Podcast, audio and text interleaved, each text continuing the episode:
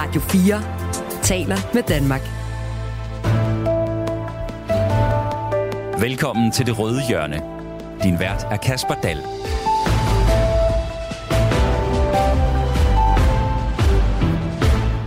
Ligestilling er en grundlæggende værdi i det danske samfund, som vi ikke må tage for givet. Sådan står der, hvis man slår op på side 46 i øh, regeringsgrundlaget. Men hvordan går det egentlig med at tage fat om ligestillingspolitikken i Danmark? Ligelønnen er stadig et flot ord uden konkrete planer. Den glemte kvindekamp er skudt til hjørne, og selv på Christiansborg, Christiansborgs gange kniber det med at få øje på lige så mange kvinder som mænd. Dagens røde panel er enige om, at der stadig er noget at kæmpe for, men hvad og hvor meget der skal gøres, ja det står mere åbent. Velkommen til denne påskeudgave af Det Røde Hjørne, hvor vi i dag kaster os ud i den helt store ligestillingsdebat. Radio 4 taler med Danmark. Og med mig har jeg tre kvindelige politikere, der egentlig lige skal diskutere om, i, hvor god en ligestilling vi har i, i Danmark. Rosa Lund, ligestillingsordfører for Enhedslisten. Velkommen til. Tak. Har du egentlig et øh, forbillede inden for ligestilling? Ja, det har jeg, og det er min mor. Hvorfor er hun dit forbillede? Øh, det er hun, fordi jeg, jeg synes, hun er sej, men øh, det er hun også, fordi at hun har været en del af rødstrømpebevægelsen og blandt andet været med til at kæmpe for retten til et fri abort i Danmark. Også velkommen til dig, Trine Bramsen, ligestillingsordfører for Socialdemokratiet og tidligere ligestillingsminister. Tak for det. Hvem er egentlig dit uh, ligestillingsforbillede? Åh, oh, jeg har mange, for jeg er ikke i tvivl om, at øh, de fremskridt, vi har opnået, de er sket i fællesskab. Der er ikke én kvinde, der alene har kæmpet dem igennem, så jeg vil sige, det er kollektiv, der øh, så også består af Rosas mor, men som består af mange andre kvinder i Danmark, øh, som for, øh, for, for 30 år siden øh, tog nogle rigtig vigtige skridt, så, øh, så vi kan leve de liv, som vi lever i dag. Og så også velkommen til dig, anne Valentina Bertelsen, folketingsmedlem for SF og medlem af ligestillingsudvalget. Hvem ser du egentlig op til, som har gjort noget særligt for ligestillingen i Danmark?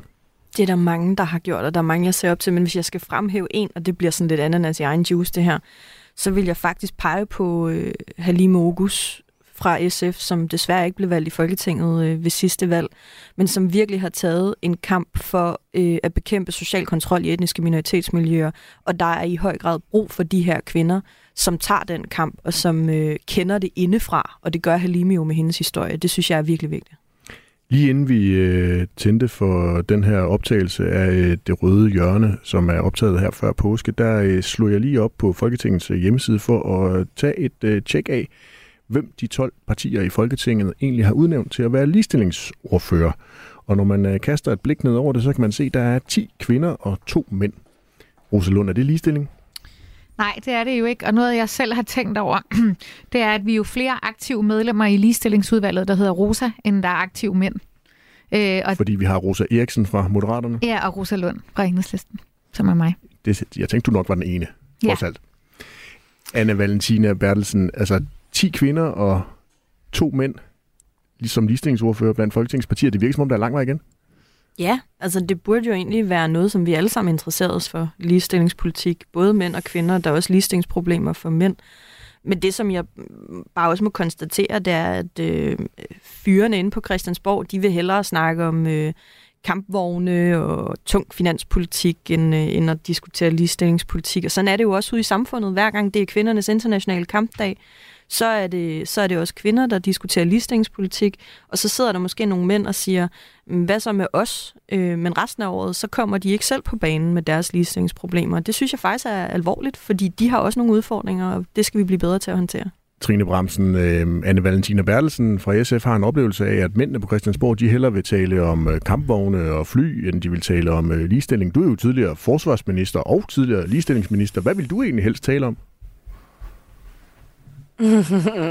det hele, det hele, men jeg vil også sige, at, øh, at køn har da en betydning, øh, når, man, øh, når man bevæger sig ind på, på øh, områder som eksempelvis forsvarspolitikken. Øh, jeg har ikke tal på, hvor mange beskeder øh, jeg har fået, eller øh, hvor mange, øh, og jeg har faktisk gemt en del af dem, øh, opslag, der har været på Facebook om, at øh, kvinder skal holde sig væk fra forsvarspolitikken. Og det, det, det vidner jo om, at vi faktisk ikke er så langt, som vi tror i Danmark.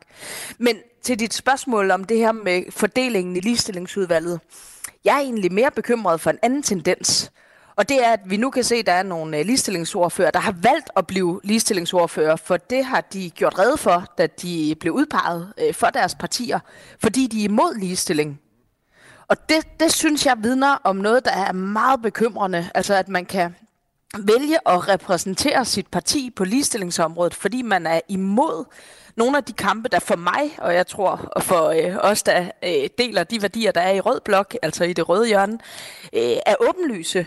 Men, men, men der er simpelthen point, politiske point i at, at være imod de kampe, altså som eksempelvis øh, ligeløn, eller øh, kvinder, der udsættes øh, for, øh, for, for vold, eller øh, nogle af de ting, hvor vi, hvor vi slet ikke er i mål endnu. Kvinder i ledelse eksempelvis. Trine, og det, det bekymrer mig. Trine Bremsen, øh, de to mandlige ligestillingsordfører, der, der er ud af de 12, øh, der er på Christiansborg, det er Mikkel Bjørn fra Dansk Folkeparti, og så er det Kim Edberg øh, Andersen fra Nye Borgerlige. Er højrefløjen i virkeligheden mere progressiv på den her ligestillingsdebat ved at udnævne nogle mænd til at være ligestillingsordfører? Nej, det er de ikke, for hvis man ser argumentationen for, hvorfor de har valgt at være ligestillingsordfører udpeget, så er det fordi, de synes, at ligestillingen er gået for vidt.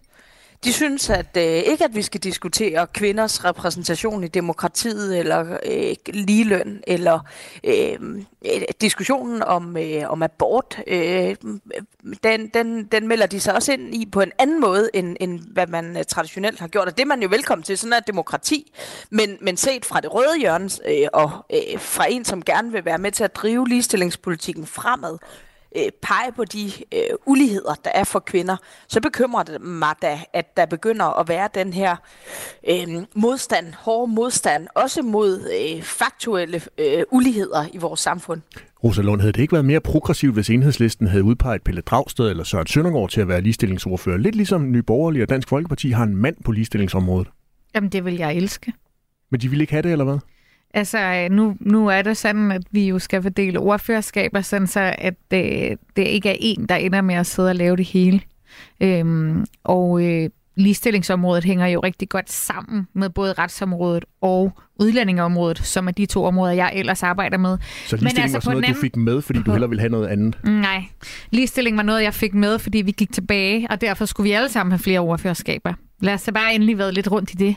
Det behøver vi ikke. Det er dig selv, der gør det. Men nej, jeg vil gerne færdiggøre min pointe, som er, at ligestilling kunne jo passe faktisk ind i alle ordførerskaber. Øh, og det kunne da godt være, at jeg sidder og bliver helt inspireret her til, at det kunne være, at det var et ordførerskab, vi skulle gå lidt på omgang. Fordi Pelle Dragsted er jo for eksempel finansordfører. Der passer ligestilling også rigtig godt. Anna Valentina Bertelsen, Jakob Mark eller Carsten Hønge, havde det ikke været mere progressivt, hvis de havde været blevet ligestillingsordfører for SF? Det, det havde da været, især havde været sjovt, hvis det var Karsten, vil jeg sige, fordi han har jo noget erfaring fra øh, nogle brancher, hvor der er traditionelt en høj grad af mandsdominering i uddannelserne, og det synes jeg, der ville være virkelig fedt. Men, men når vi vælger ordførerskaber, eller i hvert fald siger, hvad vi har lyst til, så er det jo også bare desværre sådan, at, øh, at kvinderne vil tit gerne have noget som, øh, som, øh, som ligestillingspolitik eller uddannelsespolitik, og måske sådan noget klima og miljø. Øh, og, og, og herrene, de vil hellere snakke om arbejdsmarkedet og skattepolitik og erhvervspolitik. Men I skal da gå, altså nu, har du, det, nu har du selv sagt, hvordan det så foregår ind i SF. Du har også fortalt, hvordan det er, at øh, du har en oplevelse af, at mændene på Christiansborg, de hellere vil snakke kampvogne end ligestilling. Altså, I er vel nødt til at gå forrest så? Jamen, det, det er jeg fuldstændig enig i. Jeg kiggede De faktisk vel på, bare her øh, stereotyperne? Jeg kiggede faktisk på, øh, på Sadal Bentley, som desværre ikke blev valgt for SF, men som er viceborgmester ude i Gladsaxe, og sagde, jeg kunne faktisk godt tænke mig, hvis du blev valgt, du blev ligestillingsordfører. Han er en, en, en mand med anden endes baggrund. Og det, altså, det, det var han jo faktisk åben over for. Men, men Anne øh, Valentina, nu er det en drømmeverden. Nu vil du have nogen til at være ligestillingsordfører, som ikke er blevet valgt. Altså, I må vel kigge på, hvem er der i Folketingsgruppen, og så sige, hvordan kan vi være progressive på det her område? Så er I så valgt Astrid Karø som ligestillingsordfører, ja, ja. og dig som medlem af men, ligestillingsudvalget. Det, det, der Hvor er Carsten er, Hynge henne? Det der jo også er, det er, at øh, jeg tror, vi får gode politikere trods alt ud af, at de beskæftiger sig med noget, de er dygtige til at interessere sig for. Og så er det mere et spørgsmål om langvarig kulturel forandring. At vi skal have herrene til at interessere sig lidt mere for det her ligestillingspolitik, og damerne, jeg sidder for eksempel som forsvarsordfører, det er ikke sådan et traditionelt øh, kvindeordførerskab. Vi skal interessere os lidt mere for nogle af de der ting, som, øh, som lige nu måske har lidt større genklang ude øh, i, i den mandlige del af Christiansborg. Du lytter til Men, Det Røde Hjørne på Radio 4. Ja, nu har vi jo allerede lige øh, åbnet for diskussionen om arbejdsmarkedet. Øh, Trine Bremsen, øh, har vi bare lige helt kort, ja eller nej, har vi ligestilling på det danske arbejdsmarked? Nej, det har vi ikke. Det har vi ikke. Men jeg, jeg må ikke bare lige tilføje til den anden diskussion, at, at den er selvfølgelig relevant, men den tæller godt nok langt ned ad listen på, hvad der er mest relevant at diskutere på, på ligestillingsområdet uh, lige nu. Det vigtigste, det er sådan set, at vi får sat en politisk dagsorden og får erkendelsen af, at vi har problemer. Og det involverer jo blandt andet vores arbejdsmarked, som er totalt skævt. Og det, øh, det handler både om, om løn, men det og det er lige præcis det, vi skal snakke om nu, Trine Bremsen. Jeg vil bare gerne lige høre, hvorfor Carsten Hønge og Pelle Dragsted mm. ikke var blevet ligestillingsordfører i SF og Enhedslisten. Rosa Lund, har vi ligestilling på det danske arbejdsmarked? Nej, det har vi ikke. Anne Valentina Bertelsen, har vi ligestilling på det danske arbejdsmarked? Nej selvom øh, det var blevet tre nejer hele vejen rundt, selvom vi har formel ligestilling på arbejdsmarkedet, så tjener en mand i øh, snit øh, 12,3 procent mere end en kvinde. Eller sagt på en anden måde, hver gang en mand gennemsnitligt tjener 100 kroner, så tjener en kvinde gennemsnitligt 87 kroner og 70 øre. Det viser tal, der er tilbage fra 2021. Ifølge øh, Kvinfo er der to hovedårsager til skævheden. Den ene, det er det kønsopdelte arbejdsmarked, og det andet, det er den skæve værdiansættelse af arbejde. Øhm, Trine Bamsen, hvor stort et problem er det her med den skæve løndannelse for ligestillingen? Det er et problem, fordi det bliver det øh, meget tydelige bevis på, at man vægter kvinder og mænds arbejde forskelligt. Altså man, vi værdisætter i det her samfund simpelthen mænd og kvinders arbejde forskelligt. Øhm, og, og, og det bliver vi nødt til at kunne adressere Øh, og, øh, og, og, hvis vi, og, og derfor er det så vigtigt, at vi gør den her erkendelse af, at der er noget, der øh, nok er historisk betinget, for det kommer jo fra den gang, hvor kvinder øh, gik derhjemme, så kom de ud på arbejdsmarkedet, men lidt som sådan en deltidsbeskæftigelse, øh, noget der var ved siden af mandens arbejde, og, og varetog nogle opgaver, som lidt var en forlængelse af de huslige pligter. Øh, og, og det er altså i dag blevet dybt professionaliserede arbejdsopgaver, men lønnen, anerkendelsen har ikke fulgt med. Øh, og, og derfor bliver vi nødt til at forstå den her, øh, at, at det grundlæggende handler om værdisættelse, før vi kan få løst øh, problemet. Trine Bremsen, hvem er det her vi, du taler om? Ja, det er jo også som samfund. Og øh, der synes jeg, at vi er et kedeligt sted lige nu, øh, fordi de kvinder, der kæmpede øh, for øh, rettigheder Øh, Øh, for 30 år siden, de gjorde det rigtig godt, men det, det, det er deres øh, arbejde, vi stadigvæk hviler på. Vi har mistet erkendelsen som, som samfund af, at, at der er nogle urimeligheder, vi skal have rettet op på. Vi har mere travlt med at rette blikket ud i verden, og det skal vi også gøre. Vi skal kunne flere ting på én gang og adressere øh, uligheder øh, andre i andre lande end, end vores eget. Men det gør altså også, at vi, vi overser, at vores eget samfund har udviklet sig, og at øh, vores øh, øh, ligestilling ikke har, har fulgt med. Så det er også som samfund, og det er også Christiansborg. Altså, når vi har ligestillingsdebatter, så er der jo den store del af den ene halvdel, der står og siger, at øh, de mener, at vi har ligestilling i Danmark, så der er ikke noget at diskutere. Nu skal vi diskutere nogle andre aspekter af ligestillingen, eksempelvis, øh, øh, og det er også vigtigt, øh, mænd, der udsættes for vold, og, og øh, drenges trivsel, det er også vigtigt, men, men det gør altså, at vi overser øh, eksempelvis øh, den øh, øh ulighed, der er, når det handler om løn på arbejdsmarkedet. Anne Valentina Bertelsen, hvorfor er det her et stort problem? Det er, det er et kæmpe problem, fordi det betyder, at, at man opfatter kvindens arbejde som mindre værd. Øh, og det giver sig jo til udtryk blandt andet ved, at vi har et reelt ligelønsproblem. Altså, øh, danske mænd tjener op til 7% mere end deres kvindelige kollegaer for det samme stykke arbejde på den samme arbejdsplads. Danske kvinders pensionsopsparing er op til 33% mindre, og det er jo blandt andet fordi, at de tager meget mere barsel. Øh, og der har vi jo nogle skridt i den rigtige retning, men det er bare ikke nok. Altså mange af de her problemer stammer kulturelt, for eksempel fra sådan noget som tjenestemandsreformen, som jeg lavede på et tidspunkt, hvor øh, kvinders løn, det var sådan en slags lommepenge ved siden af mandens indkomst. Det er jo en helt forskruet grundfortælling om, hvad det er, der er arbejdsfordeling i danske hjem i dag, og det bliver vi nødt til at tage et opgør med. Og så skal man ind og sige, Altså nu har vi jo for eksempel fået 11 ugers øremærket barsel til mænd. Det er jo rigtig godt, men jeg kigger da på min kæreste og siger, at du skal tage mere end det der. Rosa Lund, nu har vi hørt både fra Trine Bramsen og fra Anne Valentina Bertelsen, at det er et stort problem. Hvorfor er det et stort problem for enhedslisten? Jamen, det er det jo af, af de samme årsager. Altså, det er jo et stort problem, at der ikke er lige løn for lige arbejde, og det er et stort problem for vores velfærdssamfund, at vi ikke værdisætter omsorgsarbejde som det, det egentlig er værd. Det her er jo et spørgsmål om, hvem er det, der skaber værdierne i samfundet.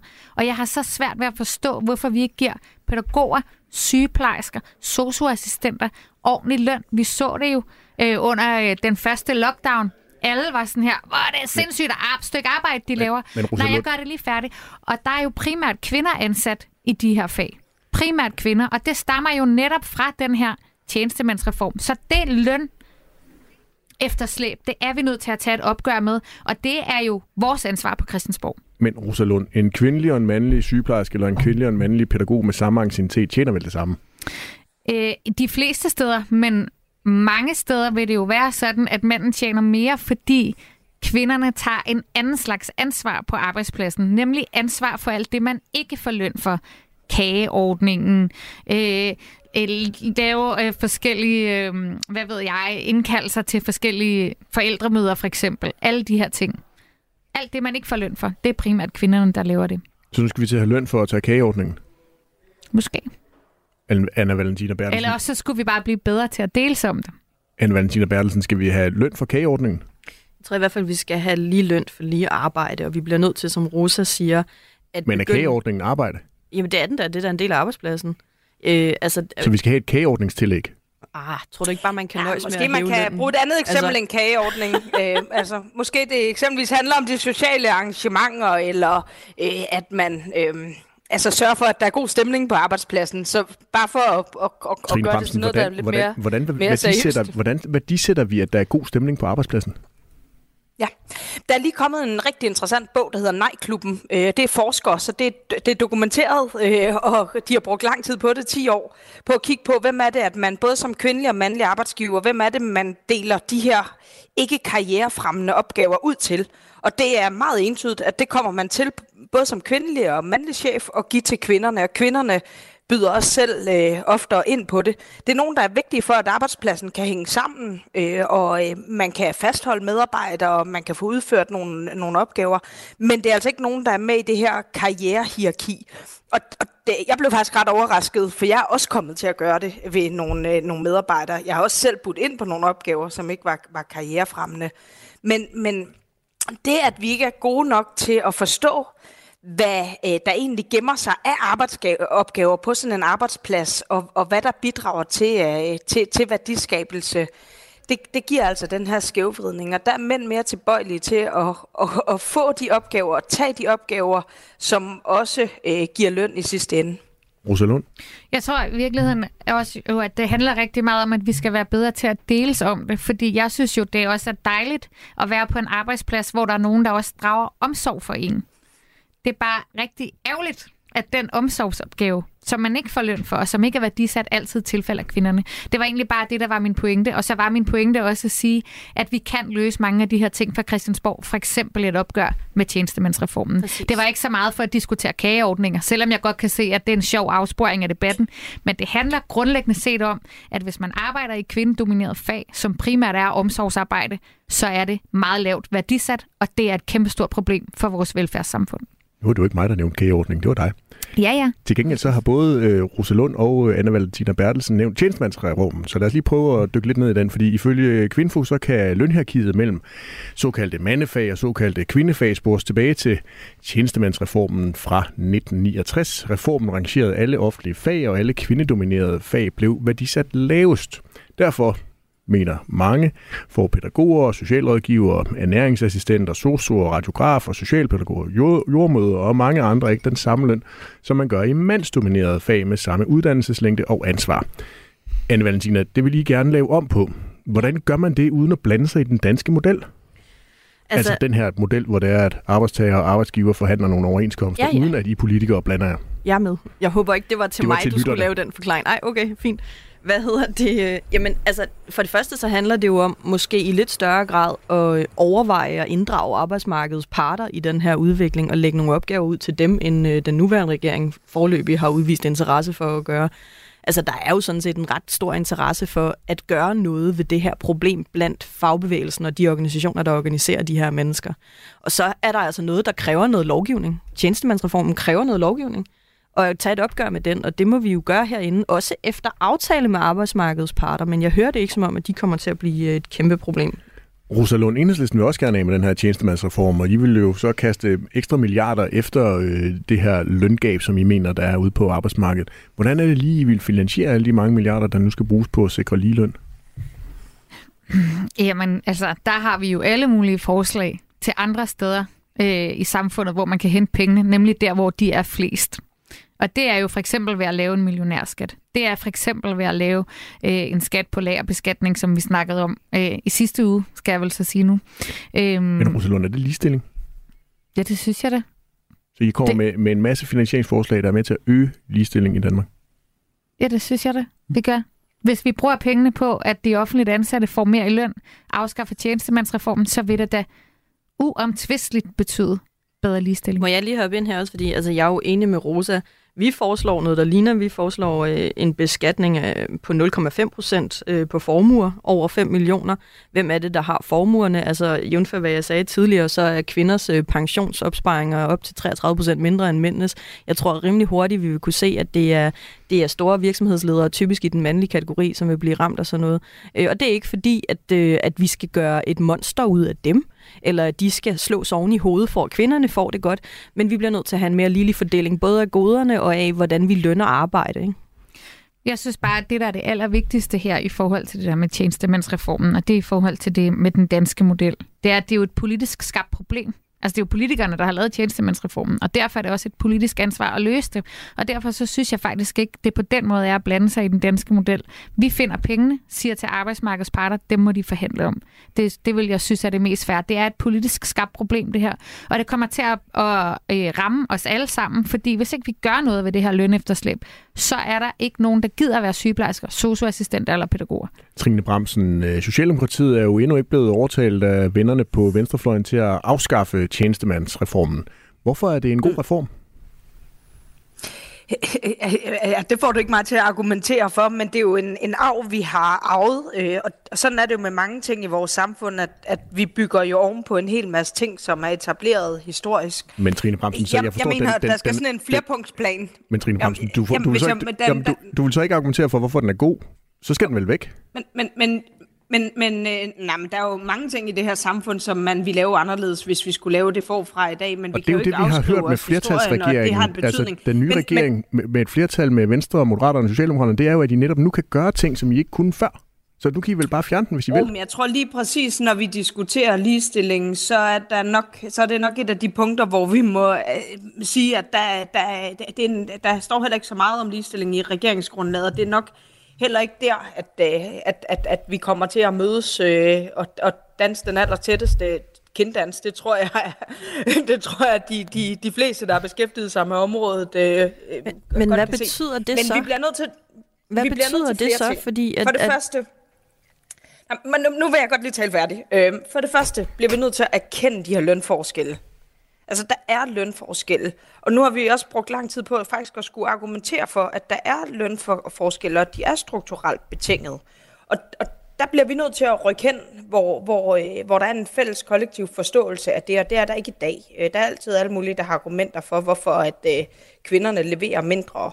Øh, så nummer to, det er jo, og der har vi jo nedsat en kommission, der skal komme med anbefalinger. Det mener jeg faktisk var rigtigt og klogt at gøre. Øh, for vi bliver nødt til at se det her bredere. Øh, der, der er flere fag, som det her involverer. Det involverer øh, blandt andet også fængselsbetjente. Øh, det vil øh, involverer i særdeleshed øh, de pædagogiske fag øh, og en, en række af de, de sundhedsfaglige fag, hvor den her historie altså spiller ind på, på løndannelsen. Det bliver vi nødt til at have kortlagt, og jeg synes også, det rigtige er at have arbejdsmarkedsparter med inde i anbefalingerne. Fordi vi hviler jo også, og det, det var jo også det, vi talte om før, vi hviler jo på en model, hvor arbejdsmarkedets parter traditionelt har haft stor betydning på løndannelsen. Og derfor skal de med ind i rummet. Derfor skal vi ikke bare vedtage løsninger hen over hovedet på dem. Så jeg synes egentlig, at de, de to skridt, der ligger, hvor vi mest er i gang med, med skridt to, det er det rigtige.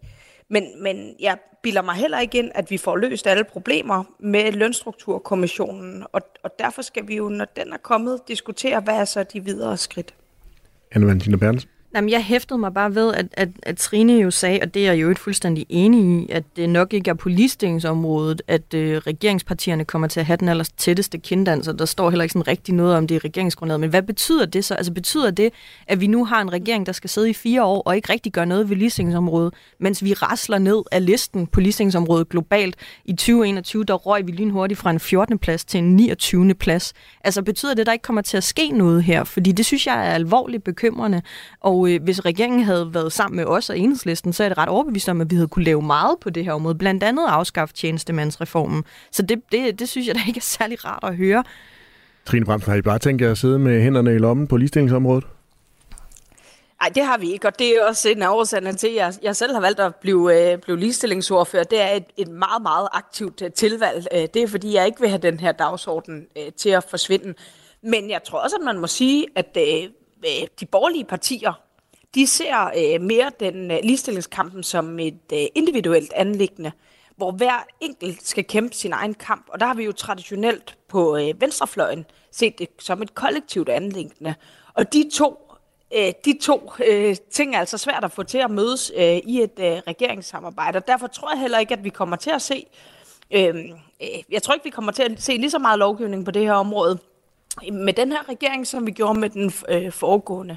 Eksempelvis stemte Venstre jo også imod øh, de måltal for kvinder i ledelse, øh, som, øh, som, øh, som, som er ved at blive implementeret. Altså det er kun et år siden, at de stemte imod det, og, og synes ikke, at man skulle ind og blande sig i det. Så, så derfor er min erkendelse i hvert fald, at det nok at nok skal vi rykke på den her dagsorden, men det med at bruge lovgivningen som, øh, som, øh, som, som drivkraft, Øhm, det, det, det tror jeg ikke, vi kommer til at se i samme grad som, men, øh, men Trine, som, som øh, Trine, Trine Bremsen, vil det sige, at SVM-regeringen det er dårligt nyt for dem, der ønsker mere ligestilling i det danske samfund? Nej, der er jo mange andre ting, man gør, kan gøre, som øh, ikke øh, vedrører ligestilling, og det er jo heller ikke, fordi vi kommer til at rulle, øh, rulle den øh, Nå, men nu handler det her jo netop, net, netop om ligestillingsområdet. Altså, det er jo en specialudgave af det røde hjørne, hvor vi diskuterer ligestilling. Så, altså, altså, er det din, som Socialdemokratiets ligestillingsordfører, er det så din oplevelse, at SVM-regeringen er dårligt nyt for ligestillingen?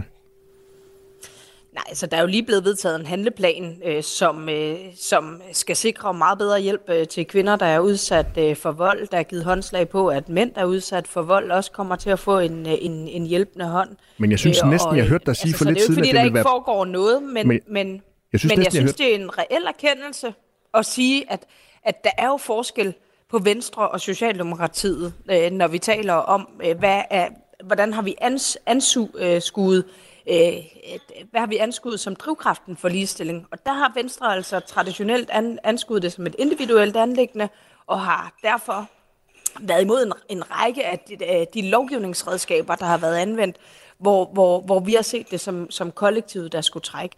Man kan sagtens vedtage handleplaner og være ekstremt visionær på den, den dagsorden. Og jeg så også, Venstre, Venstre stemte jo for øh, barselslovgivningen, skal man huske på. Så det er jo ikke på alle øh, dagsordner. Men, men, men at påstå, at der ikke er forskel på, på Venstre og Socialdemokratiet, når vi taler om ligestilling, øh, det, det mener jeg vil være en fejl. Men Trine Bramsen, hørte jeg dig sige for lidt siden, at det ville være bedre for ligestillingen i Danmark, hvis Socialdemokratiet havde baseret en øh, ny regeringskonstellation på de røde partier?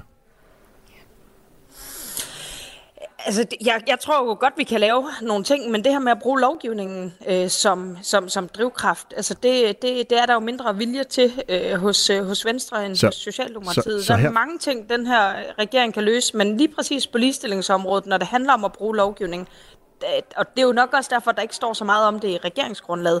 Der tror jeg, at man kommer til at se mindre, end, end, end hvad vi vedtog i sidste samling. Så det vil sige, at den her valgperiode, der potentielt kan gå fra 2022 til 2026, der kan det komme til at stå helt stille på ligestillingsområdet? Nej, det synes jeg ikke er det, jeg siger. det var et spørgsmål. for, for tredje gang.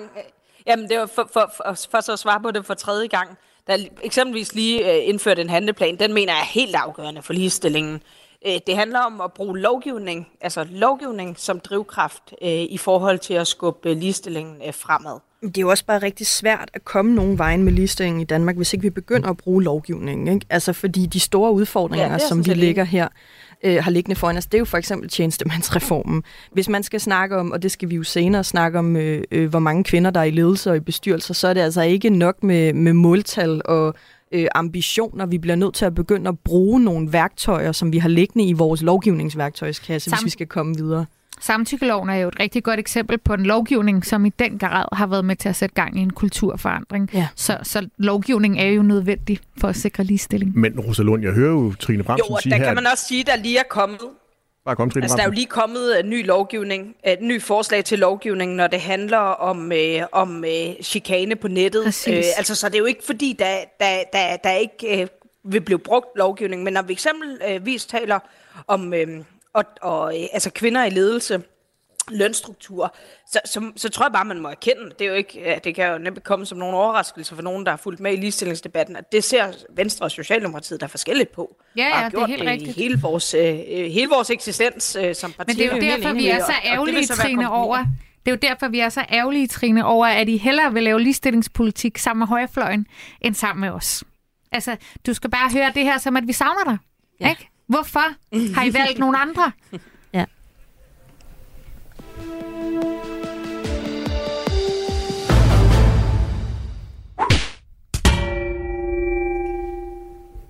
Rosa Lund savner Socialdemokratiet på ligestillingsområdet blev det sidste ord i øh, den forrige debat, for nu skal vi nemlig videre til vores øh, faste indslag i programmet, nemlig de øh, røde ører. Det er her, vi lader politikerne uddele et sæt røde ører til en øh, kollega eller et parti i den røde-grønne familie. I denne udgave af Det Røde Hjørne, som er en påskespecial, der skal I uddele det til nogen, som ikke lige, eller som godt lige kunne komme lidt mere ind i ligestillingskampen. Anne Valentina, hvem synes du lige skal stramme op på ligestillingsområdet? Altså, det er jo selvfølgelig unfair at, at pege på nogen, der ikke er her. Øh, men jeg kunne egentlig godt tænke mig at uddele et par røde ører til de radikale. Det kan vi jo så diskutere, hvor meget en del af Rød Blok de er. Men øh, for ikke rigtigt at snakke om øh, behovet for løsninger på seksuelle krænkelser og overgreb i forsvaret. De plejer ellers at være meget på den her dagsorden. Og jeg sidder jo som forsvarsordfører og skal forhandle forsvarsforlig lige om lidt. Og Trine har jo været forsvarsminister øh, en gang og ved, hvad den her diskussion går ud på. Og der har jeg bare lidt savnet et ellers sådan rimelig progressivt ligestillingsparti, i hvert fald i min opfattelse. Og det forstår jeg ikke, hvor de bliver af. Trine Bremsen, hvem skal have dine røde ører i ligestillingskampen? Hvem mangler I derude på Centrum Venstre? jamen, jamen, jeg vil faktisk øh, gerne give den til regeringen for at have så få øh, kvindelige ministre. Og jeg ved, at det øh, ærger statsministeren sig også over, så derfor er det ikke øh, nogen øh, breaking news. Øh, hun har øh, også beklaget, at, øh, at der ikke er flere kvindelige øh, ministre. Men når man mødes med lande, øh, andre lande øh, øh, og, og hører, hvad de har af, af, af visioner på det her område, øh, så har de jo klare måltal. Øh, de ligger helt andre steder, end hvad vi gør i Danmark. Så ligesom om, at, at, at det er et af de steder, hvor vi har lullet os i søvn. Det er ikke engang en rigtig debat, at vi ikke har øh, flere kvinder. Og jeg mener faktisk, at det er et rigtig vigtigt signal at sende, at vi i landets øverste organ, at vi der også har øh, ser på, på repræsentationen. Rosa Lund, hvem øh, synes du skal se indad blandt øh, centrum-venstre-folkene, når det gælder ligestillingsområdet? Jamen, det synes jeg, Alternativet skal. Og det synes jeg, fordi at Alternativet de øh, har tænkt sig at stemme blankt til et forslag, som Nye Borgerlige har stillet, som øh, vil betyde, at der skal spares på øh, kvindekrisecentrene. De gør det jo i den, synes jeg, virkelig øh, gode intention, som er, at man gerne vil øh, hjælpe mandlige ofre for partnervold. Det er jeg helt enig i, at vi skal. Men jeg synes, Alternativet skal have røde ører over og, og ikke ville stemme imod et forslag, som tager de penge fra kvindekrisecentrene, altså kvinder, der er udsat for partnervold. Det, det burde jo ikke være sådan en konkurrence mellem kønnene, men... Øh, men en kamp mod volden, og derfor må pengene kunne findes et andet sted, og derfor vil jeg gerne give de røde ører til Alternativet. Radio 4 taler med Danmark. Ligestilling i Danmark handler jo ikke kun om ligeløn og kvindekvoter. Det handler også om frihed til at leve og klæde sig, som man vil. Især hvis man vokser op i en familie med en anden kultur og religion. Rosa Lund, er der en glemt kvindekamp blandt kvinder med anden etnisk baggrund i Danmark? Altså, jeg synes jo, det er sådan lidt mærkeligt, at man kalder det den glemte kvindekamp, fordi jeg synes i den grad ikke, den er glemt. Altså, det bliver på en eller anden måde selvforstærkende, at Socialdemokratiet har besluttet, at det skal hedde den glemte kvindekamp, fordi den er jo ikke glemt. Vi beskæftiger os heldigvis, vil jeg sige, rigtig meget med øh, spørgsmål om, hvordan vi bekæmper negativ social kontrol. Og når du siger, at det er Socialdemokraterne, der har besluttet det, så er det jo fordi, den daværende etpartiregering nedsatte en kommission, som den valgte at kalde for den glemte Præcis. kvindekamp. Så blev det sådan lidt selvforstærkende, men altså, det er helt fint med den kommission. Det synes jeg er en rigtig god idé. Det er godt, at vi samler, øh, samler tingene, at vi får det på dagsordenen, at vi diskuterer det mere og mere. Men, men jeg synes bare, det bliver selvforstærkende, når man siger, at det er den glemte kvindekamp. Altså jeg får det sådan her, altså hvem er det, der har glemt det? Vi ja. bruger meget tid på det. Altså, vi har jo snakket om øh, kampen mod social kontrol i etniske minoritetsmiljøer i mange, mange år. Men det har vi også. Og altså, det har vi har jo talt om det. Altså, det var bare fordi i gamle dage, der hed det jo æreskrænkelser. Ja, ja. Men altså, det, det, det negativ så, social kontrol. Summa summarum at vi har ikke glemt det. Vi ved ikke, hvem det er, der har glemt det. Præcis. Altså. Lige præcis. Trine Bremsen, i de gode gamle dage med den her røde socialdemokratiske etpartiregering, der nedsatte de som sagt øh, kommissionen for den glemte kvindekamp. Kommissionens, øh, kommissionen er nu lagt i mere eller mindre dvale. Er det fordi, at problemerne med ligestilling blandt etniske kvinder alligevel ikke var så stort? Nej, det er det bestemt ikke, og sådan må, det må ikke ses som værende udtryk for det. Øh, det må ses som værende udtryk for, at vi skal finde en ny form øh, og, øh, og adressere det her. Øh, Men var det ikke en god form, den socialdemokratiske etpartiregering havde fundet? Øh, det synes jeg jo. Øh, det synes jeg jo. Jeg kan sådan set være enig i det her med at kalde den den glemte kvindekamp, at det, øh, at det, det kan også sende nogle, nogle, nogle, nogle mislyde, øh, som noget det ikke er. Men øh, nu er vi tre øh, partier i regeringen. Øh, alle de partier vil gerne adressere det her og være med til at finde en fælles løsning. Og derfor er det væsentlige det er at holde, øh, holde, holde fokus og sikre, at der sker noget øh, progression på det her område. Men kunne man ikke gøre det ved at bevare kommissionen ting, øh, og sætte, få den til at speede sit arbejde op måske?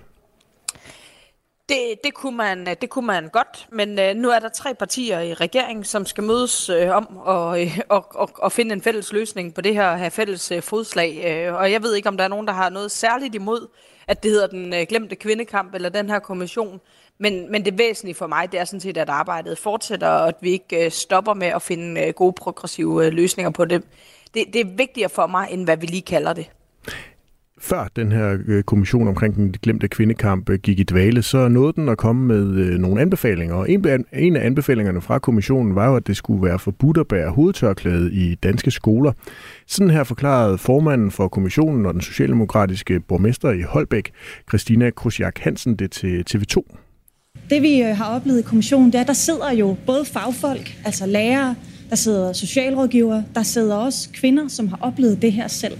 Og har man en gang mødt en pige, der i en meget tidlig alder, 9 år for eksempel, har fået tørklæde på, som ikke har ønsket det selv, som måske, da hun er blevet ældre, har taget det af, og den konflikt, det har sat hende i med hendes familie, måske også med familiens naboer og venner. Det er der altså ikke nogen piger i det danske samfund, som fortjener. Det vi ønsker med det her forslag, det er ikke at skyde, eller skyde gråsbo med kanoner. Det er i virkeligheden at sørge for, at de piger, der lige nu går rundt og har brug for, at nogen træffer en landsdækkende beslutning for dem, så de ikke skal stå med det her i en så tidlig alder, at, de, at vi gør det, og derfor kommer vi med det her forslag. Ja, nu har regeringen så valgt at droppe forslaget, fordi vurderingen er, at det ikke kan indføres inden for den danske grundlov. Trine Bramsen, er du ærgerlig over det? Øh, jeg, mener, jeg mener sådan set, der gemmer sig rigtig mange ting ind under de her tørklæder her, som vi også bliver nødt til at, at adressere. Øh, men men det, må, altså, det må også være sådan, i Danmark, at der ikke er nogen, der skal tvinges øh, til noget. Øh, og vi ved, at der er nogen, der bliver tvunget til at bære øh, hoved, hovedtørklæder, øh, øh, hovedtørklæder, og det kan vi jo ikke lukke øjnene for. Men der gemmer sig rigtig meget andet øh, inden under os, som vi skal have adresseret, og som vi bliver nødt til at, at tage et ordentligt opgør med. Øh, fordi man er ikke fri, når man bliver tvunget til noget som helst. Men Trine Bramsen, hvordan vil I så hjælpe de piger, der bliver tvunget til at tage tørklædet på i en tidlig alder? Mm. Jeg mener, der ligger meget mere bag øh, tørklædet. Tørklædet er et symbol øh, på kvinder, der ikke lever i frihed, piger, der ikke lever i, i frihed, og derfor er der så meget mere, øh, vi kan gøre, øh, og, og som jo f- øh, ligger før, øh, at det overhovedet kommer til diskussionen om, øh, om, om, om tørklæder, hvor vi skal sætte ind meget, meget være? tidligere. Hvad kunne det være, man kunne gøre? Jamen, det, det, det, kan, det er jo måden, man... Øh, altså det, der er vi jo så, så, så heldige i Danmark, at vores velfærdssamfund faktisk har et meget godt overblik over, hvad det er for borgere, der lever hvor der er nogle bekymringer tidligt, øh, hvor vi øh, også har nogle boligområder, hvor vi kan, kan sætte tidligt. Mange har prøvet gennem rigtig meget, mange år, så der er jo ikke nogen, der er jo ikke nogen hurtig løsning. Men et socialdemokratisk øh, bud på det er jo, at det starter på arbejdsmarkedet. Det starter med, at mor kommer ud og er blandt, blandt andre folk og får, øh, øh, også får øh, øh, løsrevet sig. Og så er vi jo sådan set tilbage ved den kamp, som danske kvinder kæmpede for 30 år tilbage, øh, og hvor Rosas mor også var med. Fordi når man kommer ud på arbejdsmarkedet, så får man økonomisk frihed, man får nogle nye sociale relationer, og dem giver man videre øh, til sine sin døtre. Så jeg mener faktisk, at der der ligger en nøgle øh, til at skabe den her frihed hos, øh, hos, hos piger, som i dag bliver tvunget til at tage tørklæde på. Anne Valentina Bertelsen, SF var vist, som jeg husker det, en lille bit smule famlende i den debat, der handlede om øh, tørklæde, ja eller nej. Hvor er I henne nu? Altså, hvis man ved en lille smule om kontrol i etniske minoritetsmiljøer, så ved man også, at den slags quick fixes, som et tørklædeforbud vil være, kommer ikke til at gøre særlig meget fra eller til, fordi social kontrol er et netværk, det er et system af adfærd, øh, sanktioner mod de kvinder, der bliver ramt af det, som er utrolig komplekst og som kræver øh, mennesker med specialiseret viden og meget opsøgende adfærd for at få Men... Men nej, jeg, jeg vil godt lige øh, være færdig her, øh, fordi det, som vi i virkeligheden skal ind og gøre, hvis vi skal have buk med det her, det er for eksempel at se på, at sagsbehandlerne i kommunerne egentlig udrustet til at håndtere kvinder, som har de her problemer, og hjælpe dem med det? Er der kompetencer i socialrådgiveruddannelsen til faktisk at lave opsøgende adfærd? Er der kapacitet i det? Sådan et sted som øh, Red Safe House, øh, som jo er et sted med specialiseret viden, og hvor de laver opsøgende arbejde, dem kunne man med fordel styrke for at få den her meget opsøgende, øh, hvad kan man sige, indsats for kvinder, som er udsat social kontrol i etniske minoritetsmiljøer. Men Anne, Valentina Bertelsen, tidligere i udsendelsen, der fremhævede du jo Halime August som et af dine forbilleder på ligestillingsområdet. Hun var jo også medlem af den her mm. kommission og var med til at anbefale, at man skulle lave et forbud øh, mod øh, tørklæder. Hvor er SF henne på det her? Jamen, vi mener ikke, at tørklædeforbuddet er vejen frem.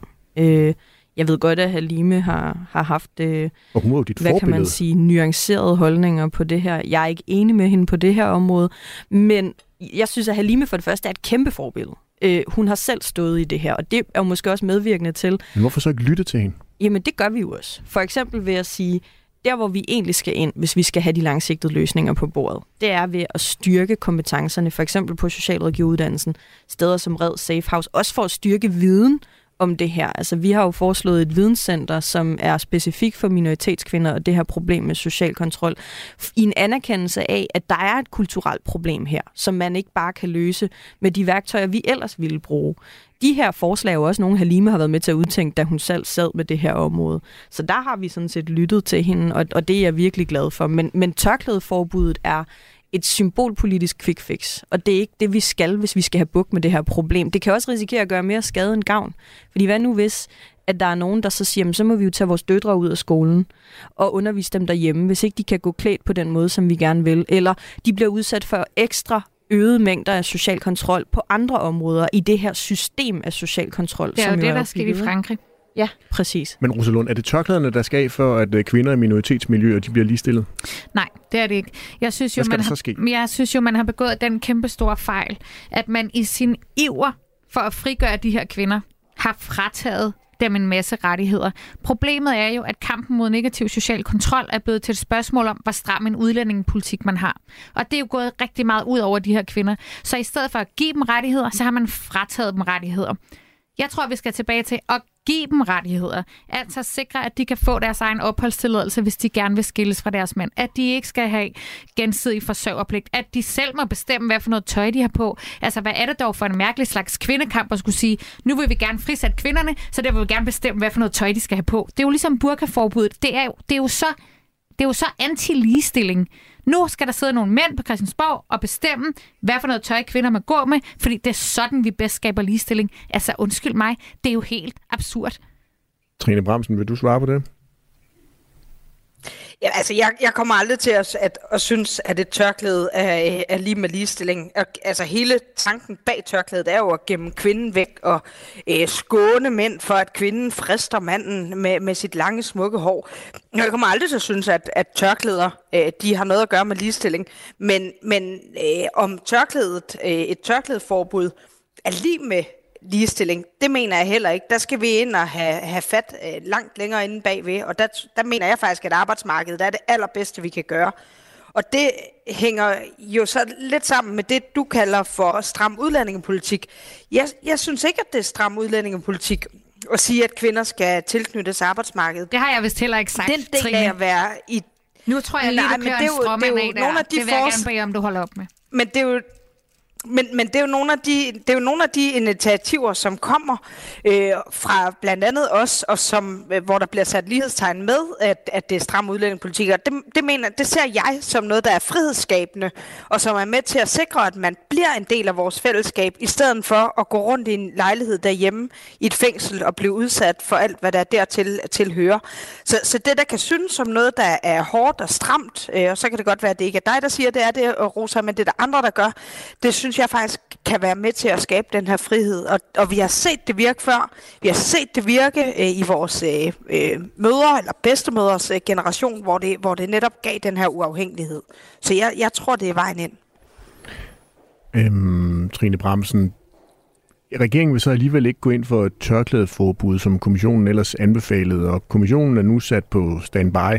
Har I helt opgivet den der glemte kvindekamp i regeringen? Eller bliver den glemte kvindekamp glemt igen? S- s- Slet ikke, slet ikke. Altså, og den her handleplan, der lige er blevet vedtaget, som, øh, som øh, skal sikre, at vi sætter øh, langt stærkere ind over for vold mod kvinder, øh, den har øh, adresserer sig i høj grad også mod øh, kvinder der er fra, med anden etnisk baggrund. Det er 50 procent af kvinderne på krisecentre, der har anden etnisk mm. baggrund. Øh, så den, den har jo netop til formål at opspore øh, volden. Men vi er langt fra færdige nu. Øh, der kommer til at komme flere øh, initiativer. Det gør der med den her regering. Det kommer der også med de øh, følgende regering. Fordi det her det er et, øh, et langt, øh, langt sejt træk. Ligesom vi heller ikke er, er færdige med ligestillingskampen, når vi taler om etnisk danske kvinder. Rosa Lund, vi hørte tidligere i, øh, i debatten her, at uh, Trine Bramsen sådan godt kunne frygte, at ligestillingskampen, og Trine Bramsen, nu må du endelig sige til, hvis jeg lægger ordene i munden på dig, men godt kunne frygte lidt, at ligestillingskampen ville have trange kår i den her valgperiode, fordi at de måske ikke er så progressive, øh, Trine Bramsens regeringskolleger hos Og det er Venstre og lovgivningen. Moderaterne. Rosa Lund, Det er hvad- lovgivningen, ikke? Altså, altså det, det, det, når det handler om at bruge lovgivning som drivkraft. Rosalund, hvordan ser du øh, den kommende valgperiode på ligestillingsområdet? Altså, hvad er det for en energi, I skal mobilisere derude på venstrefløjen for at få øh, trukket Socialdemokraterne, for at få pumpet noget energi ind i Socialdemokraterne, så de kan overbevise øh, vennerne i flertalsregeringen om at gøre noget på det her område? Mm, det er en ret vild energi, vi skal have op at stå her. Det føler jeg mig ret overbevist om. Øh, altså, øh, det er jo rigtigt nok, at der ikke står særlig meget om ligestilling i regeringsgrundlaget. Det er også helt rigtigt, hvad Trine siger, at traditionelt set er Venstre og Socialdemokratiet jo meget uenige øh, på ligestillingsområdet, og uenige om, hvad det er for nogle tiltag, man kan og skal bruge. Så det er en ret vild energi, vi skal pumpe ind i ligestillingsområdet, men det er vi også klar til. Radio 4 taler med Danmark.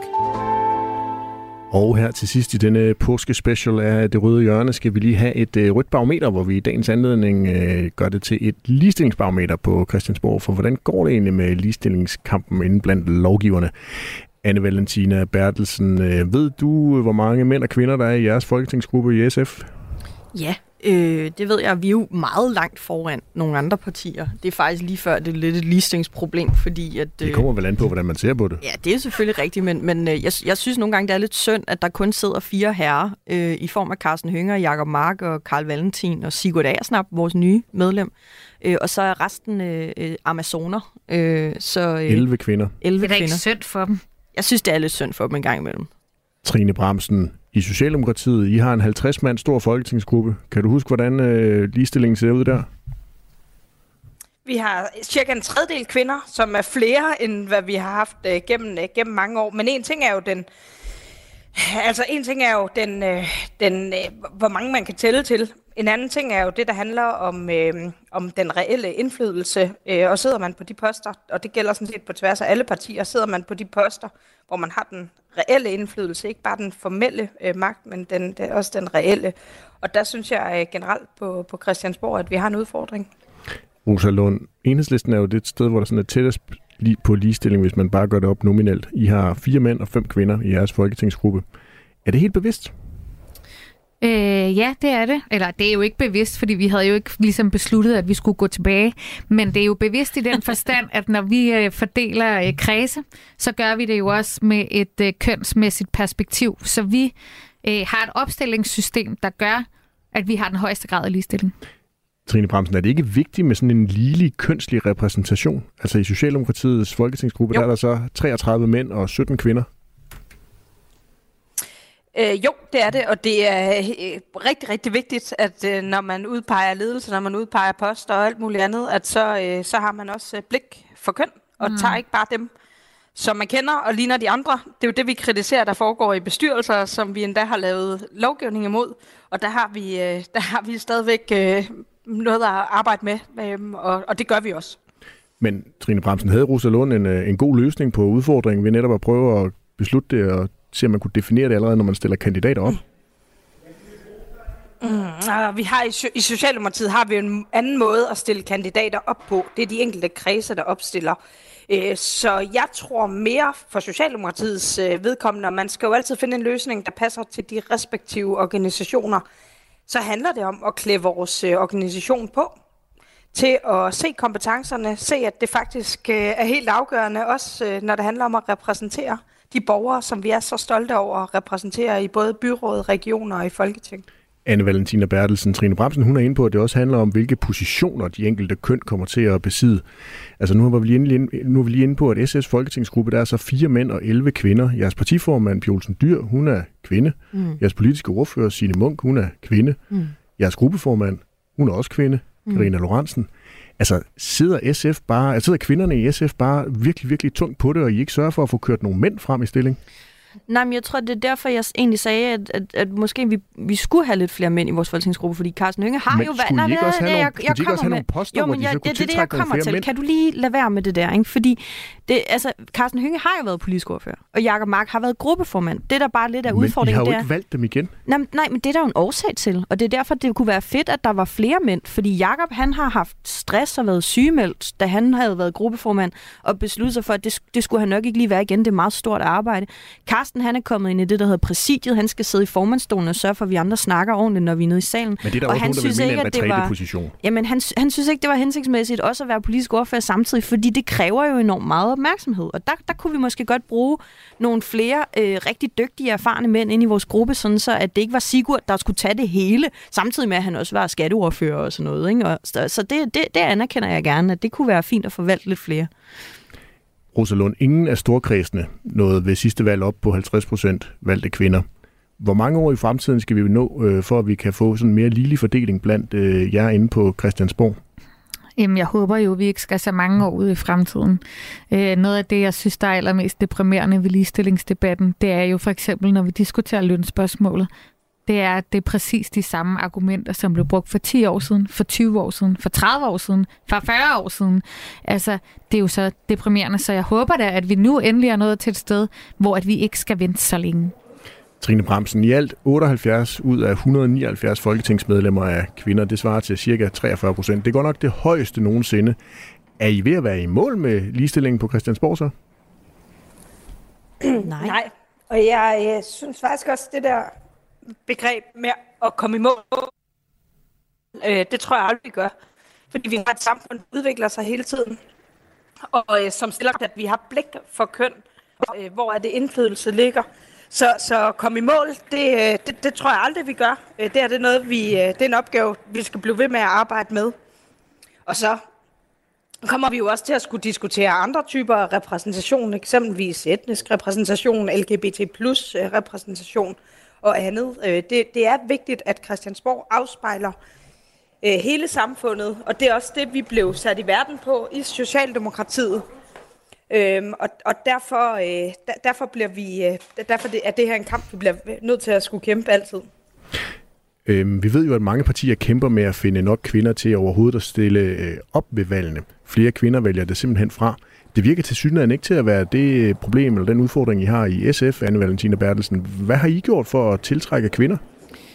Jamen, øh, der var faktisk en periode, hvor vi havde nogle dirigenter, som øh, er sådan nogen, der sidder og styrer øh, slagets gang, når man holder landsmøder og sådan nogle store politiske træf. Og, øh, og de øh, havde for vane at øh, lave optællinger over, hvor mange kvindelige talere der var, og hvor mange mandlige talere der var. Og så en gang imellem, så gjorde de lige opmærksom på, at øh, der havde altså været lidt få kvinder.